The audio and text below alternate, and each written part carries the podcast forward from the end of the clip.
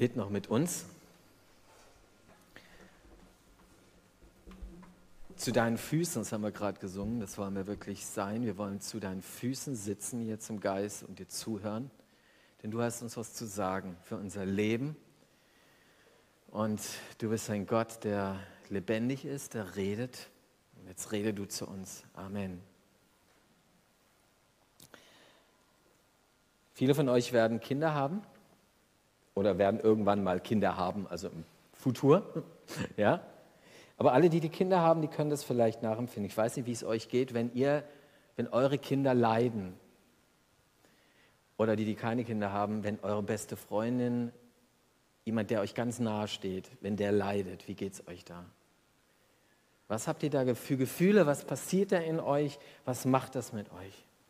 Ich kann sagen, ich als Papa merke das tatsächlich, wenn eins meiner Kinder leidet, dann leide ich unheimlich mit. Manchmal habe ich sogar den Eindruck, ich leide mehr als die Kinder selbst.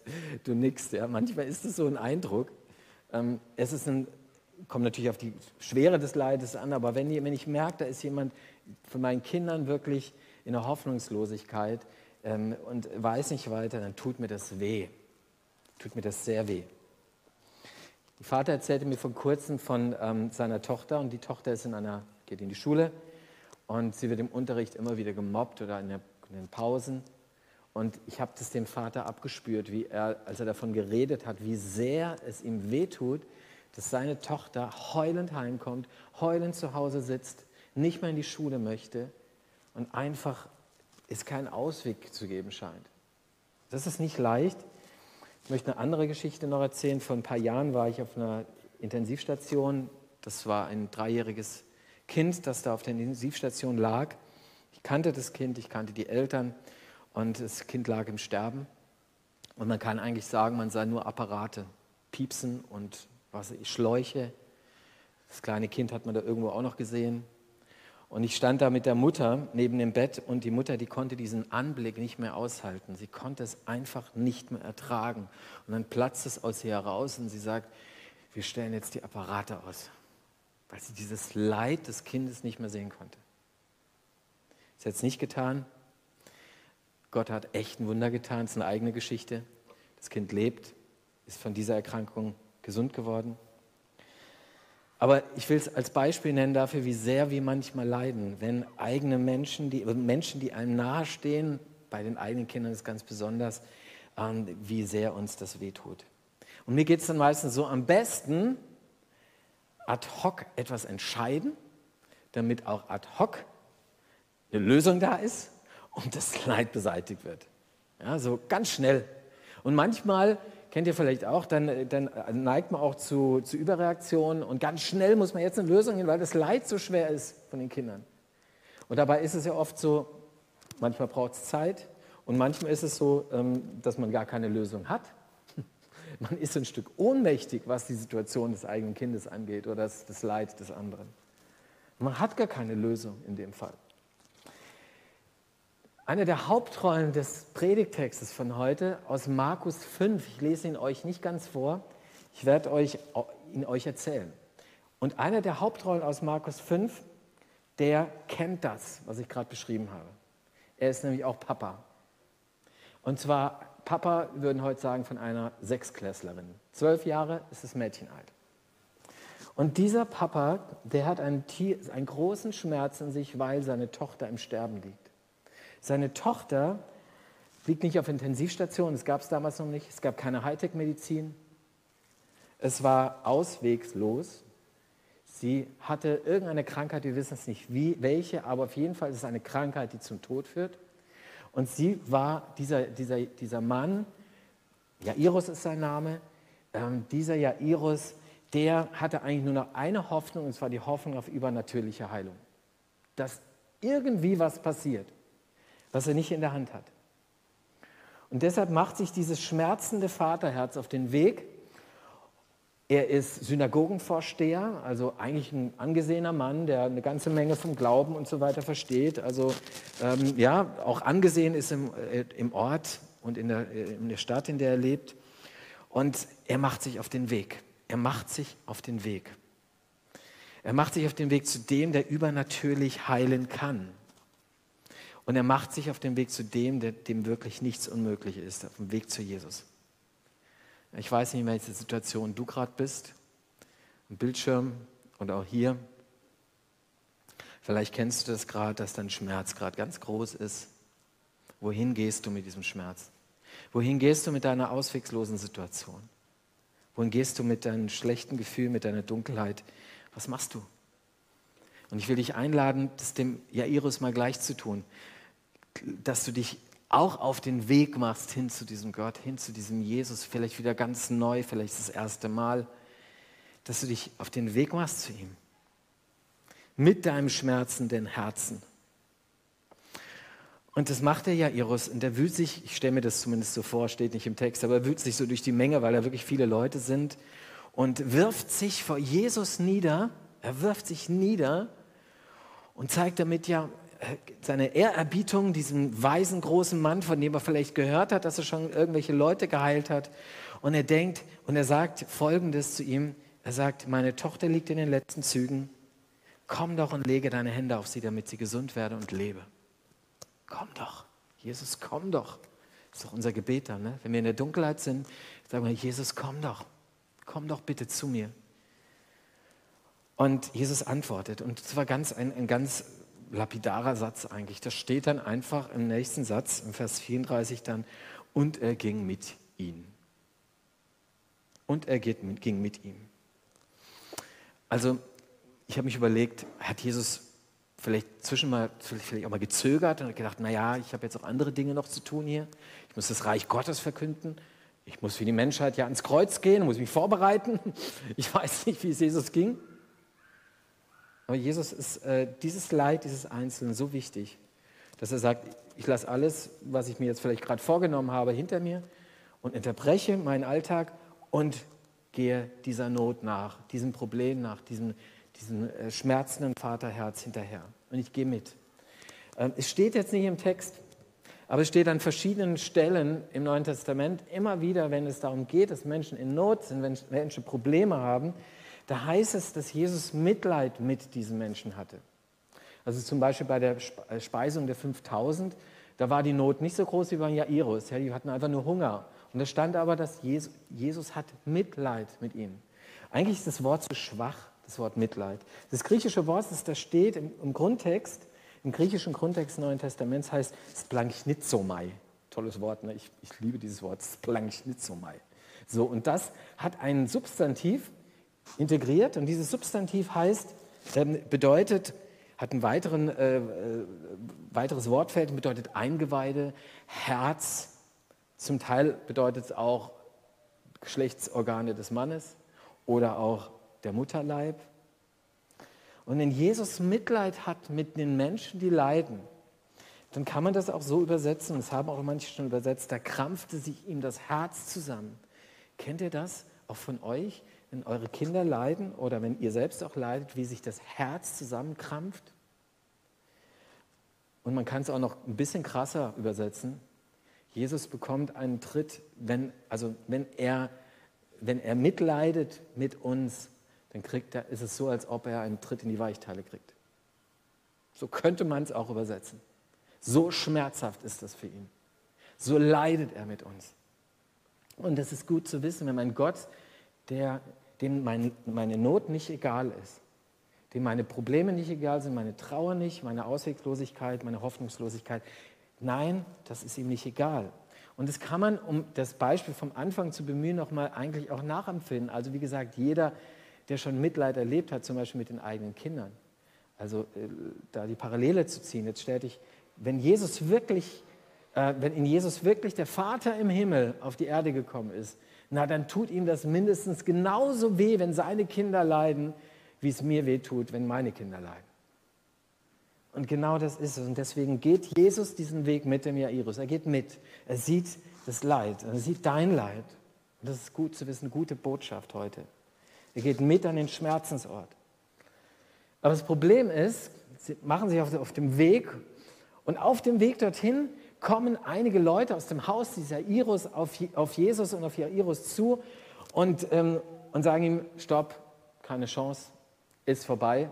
deine Tochter ist schon gestorben, halt Jesus jetzt nicht länger auf, der hat Wichtiges zu tun, nimm ihm doch nicht jetzt die Zeit, die er für anderes dringend braucht.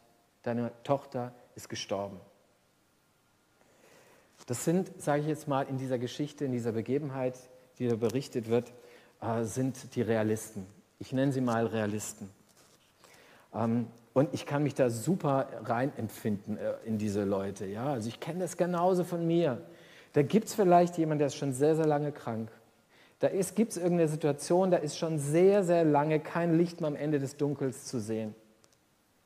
Und dann gehe ich, ertappe ich mich selbst dabei, dass ich genau zu diesen Realisten gehöre und ich sage, ja, also Gott, jetzt nochmal das nochmal zu dir zu bringen und nochmal dafür zu beten, äh, da verschwende ich doch die Zeit Gottes damit. Das ist einfach so. Wir können da nichts mehr ändern dran. So ist es. Vorbei. Vielleicht kennst du das auch, dass du einer dieser Realisten bist, scheinbaren Realisten bist. Ich fühle mich dabei manchmal als besonders bodenständig, ja, ganz bodenständig, ganz sachlich. Und dabei bleibe ich aber ängstlich und schwer beladen letztendlich. Und letztlich fehlt mir was, und zwar der Glaube. Wisst ihr, was das Gegenteil von Glaube ist? Was würdet ihr sagen, das Gegenteil von Glaube? Schreibt mal rein. Gegenteil von Glaube. Ihr jetzt nicht. Die wissen schon, die waren im ersten Gottesdienst. Was ist das Gegenteil von Glaube? Was? Zweifel. Mhm. Anderes? Wie? Hoffnungslosigkeit. Glaube und Wissen? Okay. Da könnten wir jetzt diskutieren. okay. In diesem Text gibt es eine ganz interessante ähm, Wendung. Jesus sieht genau jetzt, also okay, eigentlich sind da die Realisten und alles ist vorbei. Und dann sagt er etwas. Er sagt zu Jairus diesen Satz hier, Jairus, fürchte dich nicht, sondern glaube stattdessen. Das Gegenteil von Glaube ist Angst. Also eins der Gegenteile, okay? Einigen wir uns, okay? Also, Angst. Wenn, ich die Angst, wenn, wenn die Angst dich beherrscht, wenn die Angst mich beherrscht, kannst du nicht mehr glauben, dass Jesus einen Ausweg hat. Dann kannst du nicht mehr glauben, dass Jesus stärker ist. So ist, und man muss sagen, es ist schon ein ziemlich großes Vertrauen, dass, dass Jesus hier von dem, von dem äh, Jairus fordert. Ja? Also es gibt ja eigentlich keine größere Ausweglosigkeit als den Tod. Da geht es ja eigentlich nicht weiter. Die Realisten haben doch eigentlich recht. Und jetzt sagt aber Jesus zu ihm, glaube, vertraue mir. Hab keine Angst. Die Angst soll dich nicht gefangen nehmen, sondern du sollst befreit sein, indem du mir vertraust. Das ist das Gegenteil von, äh, von Glaube, ist Angst. Und Jairus begibt sich also dann in die Hände Gottes wieder und dieses Gottes, dieses Jesus, und obwohl er realistischerweise eigentlich nichts mehr zu hoffen hat. Und ähm, ich weiß nicht, ich will jetzt dich auch nochmal fragen, vielleicht bist du in der Hoffnungslosigkeit, in der Trauer, in der Traurigkeit, in einem, in, siehst kein Ende am Tunnel, kein Licht am Ende des Tunnels, dann will ich dir, dich ermutigen, dass du dich Jesus noch einmal anvertraust, auch mit diesen Dingen, dass du wieder zu diesem Gott gehst, dass er sich darum kümmert. Er kümmert sich nämlich nicht nur um diese großen Dinge wie den Tod eines Menschen, sondern er kümmert sich auch um die Peanuts deines eigenen Lebens. Ich will auch in den Peanuts meines Lebens nicht der Angst vertrauen, sondern Jesus vertrauen. Und Leute, ich predige das wirklich mir selbst, weil ich kenne es zu gut, dass ich insofern im Unglauben bin, dass ich sehr angstbeladen bin. Immer wieder mal in gewissen Situationen, wo ich wirklich denke, da geht es nicht weiter. Also, ich will euch ermutigen, ganz neu sich in der Situation, in der du steckst, vielleicht eine ausweglose, dich diesem Jesus anzuvertrauen. Und das tut der Synagogenvorsteher interessanterweise. Er geht also mit, er geht mit. Und dann kommen sie an das Haus des Jairus und außerhalb des Hauses, da stehen schon die Klageweiber und diese, die schreien laut. Das ist auch im Orient heute zum Teil noch so, ja. Das ist ja quasi ein Ritus sozusagen, den man hat. Es wird laut geschrien und äh, Instrumente spielen und die Leute heulen. Und, und Jesus sagt dann einen ganz interessanten Satz. Er sagt dann, was lärmt und weint ihr? Was macht ihr für einen Krach hier eigentlich? Warum heult ihr? Das Kind ist nicht gestorben, es schläft. Was lärmt und weint ihr? Als wollte Jesus sagen so viel wie, hallo, ich, ich Jesus, komm doch jetzt. Und ich habe alles unter Kontrolle. Ich habe alles unter Kontrolle. Ich bin da. Da gibt es keinen Grund zur Trostlosigkeit. Ich bin eure Hoffnung und euer Trost. Wenn Jesus kommt, gibt es keinen Trost, kein Quatsch, gibt es keinen Grund zur Hoffnungslosigkeit. Das will er hier sagen. Ich bin stärker als diese Situation, in der du gerade stehst. Und er macht eigentlich dann alle Realisten mundtot mit dem, was er dann tut. David Ben Gurion, der Gründer des Staates Israel, so könnte man ihn vielleicht sagen, äh, nennen, also nach dem äh, letzten Weltkrieg. Ben, David Ben Gurion sagte mal, wenn ich ein Wunder glaubt, ist kein Realist. Wenn ich ein Wunder glaubt, ist kein Realist. Wahre Realisten sind die, die Jesus in ihren Sorgen vertrauen, die wie Jairus zu Jesus gehen mit ihrem Schmerz und dann tut Jesus etwas. Nicht immer so wie bei, Jesus, wie bei Jairus hier, das weiß ich auch. Aber er tut etwas. Er bringt Hoffnung in die Trostlosigkeit. Und er macht es in dem Fall so, dass er zu dem Kind geht. Er nimmt noch zwei, drei Jünger mit sich. Und sie sind in einem relativ intimen Verhältnis. Also die drei Jünger, er, die Eltern, das Kind liegt auf einem Bett. Und Jesus nimmt die Hand des Kindes und sagt Talita kum, übersetzt Kind, steh auf. Das Kind öffnet die Augen und ist vom Tod auferweckt. Und die Eltern sind natürlich überglücklich. Könnt ihr euch vorstellen, wie glücklich die waren, dass die gejubelt haben. Und tatsächlich, Jesus, auch das gilt auch heute nochmal, ist ganz real. Und er kann ganz real deine Hoffnungslosigkeit in Hoffnung verwandeln. Das gilt. Und dass dieser Gott der gleiche ist, gestern, heute und in Ewigkeit, zeigen manche Geschichten, die vielleicht wir nicht jeden Tag erleben. Ja, wir erleben, dass Menschen sterben vor unseren Augen, obwohl wir gebetet haben. Auch heute haben wir Menschen da, die, die, die den Tod eines, eines lieben Menschen beklagen. Ich weiß das, das ist der Normalfall. Und trotzdem zeigt diese Geschichte, dass Jesus stärker ist als der Tod. Dass Jesus weiter sieht, dass er eine Perspektive in die Ewigkeit hat. Und trotzdem glaube ich fest, dass dieser Gott auch heute noch genau so handeln kann. Ich möchte euch eine Geschichte erzählen. Das ist eine krasse Geschichte. Ich habe mir überlegt, ob ich sie überhaupt erzähle, weil sie so krass ist. Aber manchmal sind krasse Geschichten auch gut. Sie zeigen uns, wie Gott tatsächlich real eingreift, auch heute noch in unsere Hoffnungslosigkeit. Ich habe ähm, in den letzten Wochen so ein Buch gelesen von Winfried Wendland. Ähm, er ist Mitarbeiter gewesen eines bekannten äh, Predigers, der in Afrika sehr gewirkt hat, äh, Rainer Bonke. Und äh, zu seinen Veranstaltungen sind also Hunderttausende, Millionen Menschen gekommen. Ähm, der war in Afrika sehr bekannt und dann sind die Leute hin und haben die gute Botschaft von Gott und Jesus gehört. Bei einer Veranstaltung in Südafrika, also in diesem Buch, beschreibt Winfried Wendland seinen, seinen Werdegang. Und er, er hatte die Aufgabe, ähm, bei diesen Großveranstaltungen für das ganze Equipment zu sorgen, die Anlage, das Podium zu richten und so weiter. Man kann sich vorstellen, war eine Riesenaktion bei 100.000, die das also auch alle hören sollten, gab es ein großes Podium. Und bei einer Veranstaltung in Südafrika baut Winfried Wendland das Podium mit einem Kran wieder ab. Er baut es also ab mit einem Kran und bedient, bedient Hebel von, von unten. Ja? Das kennt man so von manchen Kränen. Und, äh, und äh, am Boden eben äh, steht er und navigiert sozusagen ähm, diesen Kran. Und plötzlich merkt er etwas, hat einen Fehler gemacht. Er hat das Podium zu nah an einer Stromleitung installiert. Und er kann eigentlich gar nicht mehr reagieren. 22.000 Volt springen von der Stromleitung auf den Kran und letztlich in die Hände von Winfried Wendland. Und sofort sagt er, er hat nur noch schwarz gesehen, er war nicht mehr da. Er wurde durch die Luft geschleudert, unter einen LKW drunter und diese Stromleitung äh, hatte sich sozusagen ähm, nicht in Luft ausgelöst, aber sie war gerissen und diese Stromleitung hing quasi nach wie vor an ihm dran. Also kam so auf ihn zu und er war wie als, er beschreibt es so, als wie ein Epileptiker auf dem Boden die ganze Zeit liegend. Und er beschreibt eben, wie, er das, wie, wie das so ein Kampf war irgendwie und er, er da liegt. Er konnte es natürlich nur, ähm, er, er, kann das nicht aus eigener Perspektive mal schildern, war, war, war weg. Aber seine Frau hat es beobachtet und seine Frau sieht es und geht also auf, hin zu ihm und kann sich ihm nicht nähern, weil die, diese Stromleitung da hängt, 22.000 Volt. Und sie nimmt ein Brett und versucht ihn da irgendwie wegzukriegen. Schafft sie natürlich nicht. Die Mitarbeiter kommen, helfen. Sie schaffen es irgendwie, Winfried unter dem LKW wegzumanövrieren in einen sicheren Bereich. Und Gabi geht sofort auf ihn zu, hätten wir auch gemacht, fühlt den Puls, kein Puls, testet den Atem, kein Atem, keine Reaktion. Winfried ist tot.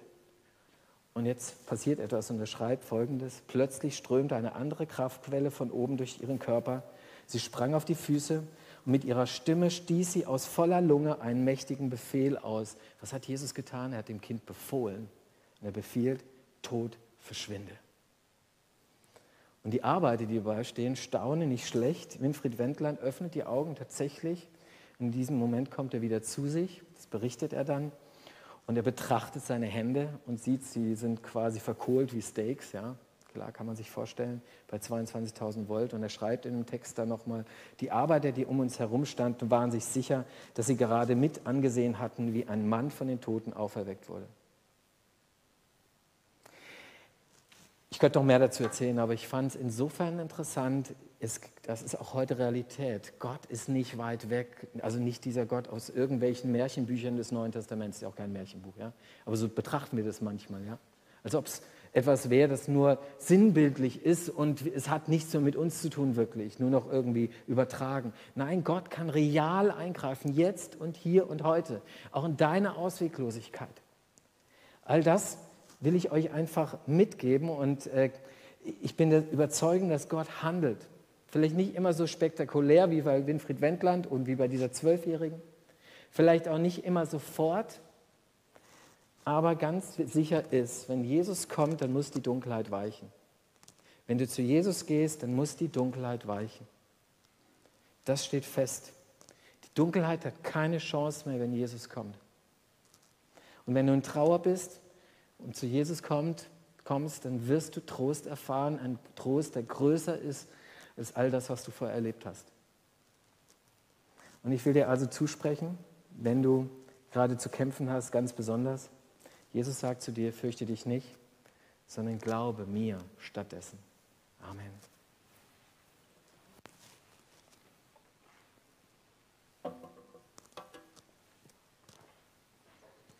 Wir singen miteinander.